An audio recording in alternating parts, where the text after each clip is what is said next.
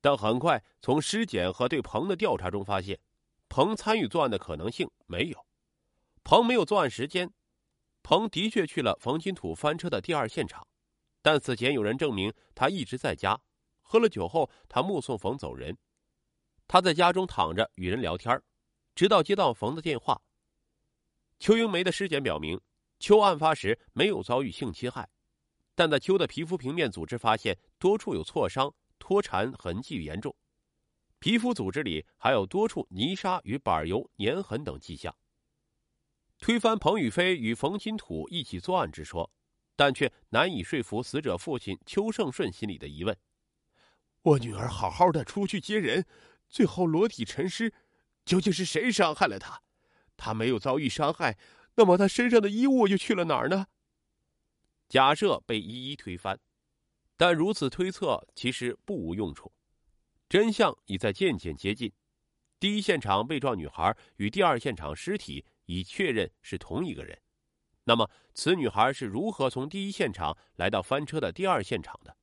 她赤身裸体究竟能做何种解释？这一切似乎都已经无法解释。如果不是后来当地媒体的一则报道的出现，极有可能此案会在一段时间里继续陷入困顿与缠绕之中，甚至会朝着另一个错误的方向前行，谜底难以破译。直到有一天，案发一个多月后，有媒体独家报道称，有人亲眼目睹了此案发生后的一切，看到有几个人将躺在路上受伤的女孩抱上了车，这是真的吗？现场分析会后，专案组人员一致认为，找到这位说是在第一现场目睹了几人抱着女孩上车一幕的人很重要。他是谁？他的出现是否会为此案带来转机？找到报社，再一路追寻过去，此人被找了出来。这人名叫朱水源，四十多岁。当警察找到他时，他脸上显出一丝惊慌。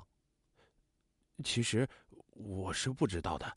我我也是听别人说的，谁说的？你不在现场，那么是谁说在现场看到有人抱着女孩上车的事儿？呃，是是阮方氏，他说的，他说看见了。阮方氏是谁？呃，是冯金水的邻居。阮方式被叫来询问，阮方式当即就被吓得半死。他是一个六十多岁的老人。他说：“他是无意中听到邻居冯金水说的起这事儿，说是有人抱着被撞伤的女孩上了车，他也没敢乱问。听了以后，又无意中和朋友朱水源说了这事儿，谁知朱水源好事多舌，把这事儿报给了报社。嗨，我就知道这事儿一说出去要坏事，因为阮方式是欲言又止。为什么？再追问下去，阮方式道出实情。”因为他的邻居冯金水不是别人，他正是肇事者冯金土的堂哥。冯金水三下两下就交代了，他说他是怕堂弟撞了人，这事说不清楚，就编出谎言，在村里说撞车的人不是他堂弟，是另外有人。谁知反而越说越乱，竟惹到他的头上。而接下去冯金水的一番道白，让警方大吃一惊。冯金水还是个在彭宇飞之后。第二个出现过现场的人，他不仅到了现场，并且还帮助堂弟冯金土掩盖罪证，一起将车子进行烧毁，企图骗过警察的眼睛。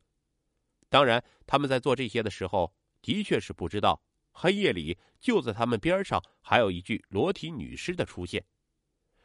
要真的有女尸出现，这不是活见鬼了？我们还不得吓得跑啊？哪还敢再烧车？只是想把车烧得厉害一些，让警察看不出这车子撞过人。谁知道这小子自己到局子里说了撞人的事儿。两人当时说好只讲翻车，不讲撞人的。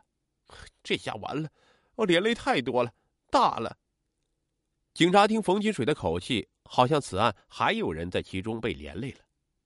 还有谁参与了？是谁被连累了？还有，呃，冯金水边说边住了嘴。吓呆了，知道自己说漏了嘴，打住已经来不及了。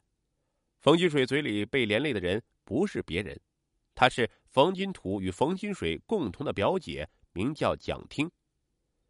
表姐在冯家兄弟两人的眼里可不是个一般人，她早年闯荡世界，在南平一带名气甚响。表姐名下现在拥有三家公司，在社会上还挂着好几个头衔，和上面也搭得上关系。所以一般情况下，兄弟俩平常里有些什么事儿发生，第一个会找表姐。冯金土出事后，他拨了彭宇飞电话后，彭就帮他打了堂哥冯金水的电话。冯金水随后又拨打了蒋欣电话，三个人合在一起商议该如何来处理此事。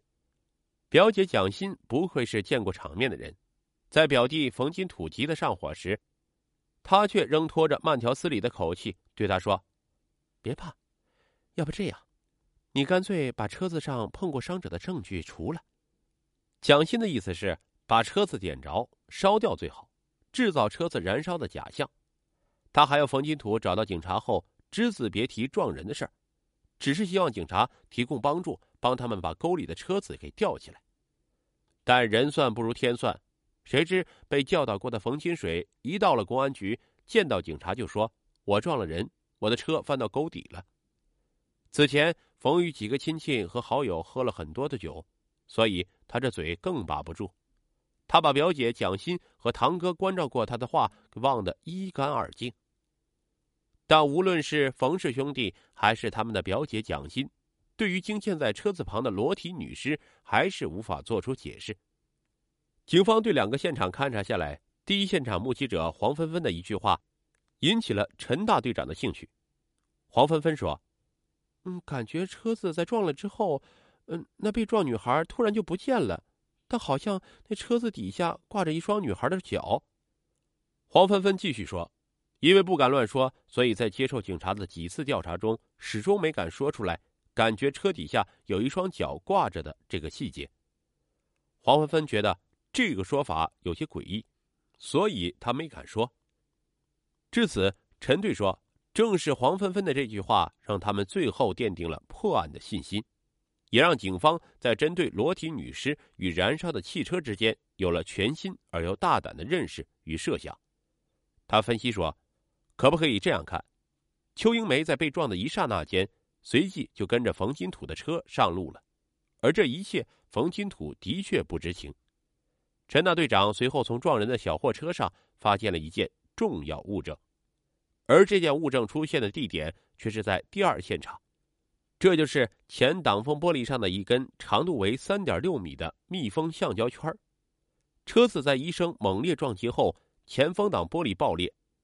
密封橡胶圈随之脱落，而脱落的橡胶圈刚好套上了躺在地上还在做最后挣扎的邱英梅的腰部。另一条项圈还挂在车上，朝着车头底下垂落。随后，密封橡胶圈拽着邱英梅一路前行。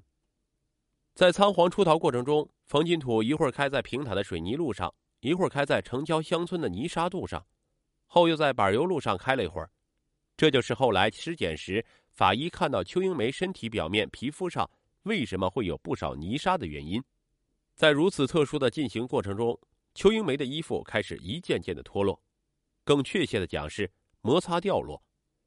陈大队长等民警对此专门在冯金土逃亡的四点三公里路上进行地毯式的排查与实验。邱英梅身上四件衣服分别在各个路段上找到，先是发现一条长裤，然后是内裤。最后看到的是红色内衣与黑色外衣缠绕在一起，另外路上还分别发现了不少邱英梅头上掉落的一缕缕染黄色的长头发，而这一切的发生，冯金土根本不知，所以冯金土涉嫌危险驾驶罪和交通肇事逃逸罪罪名成立，同时还涉嫌毁灭证据罪，但无故意杀人之目的。从天而降的裸体女尸显然让他也吓了一大跳，而两个帮助了他的堂哥和表姐，涉嫌的罪名同为帮助毁灭、仿造证据罪。二零一三年五月二十四日，冯金土被一审判处有期徒刑十五年，并赔偿死者家属损失十一点五万元。冯金水和蒋鑫分别被判处有期徒刑两年六个月和两年。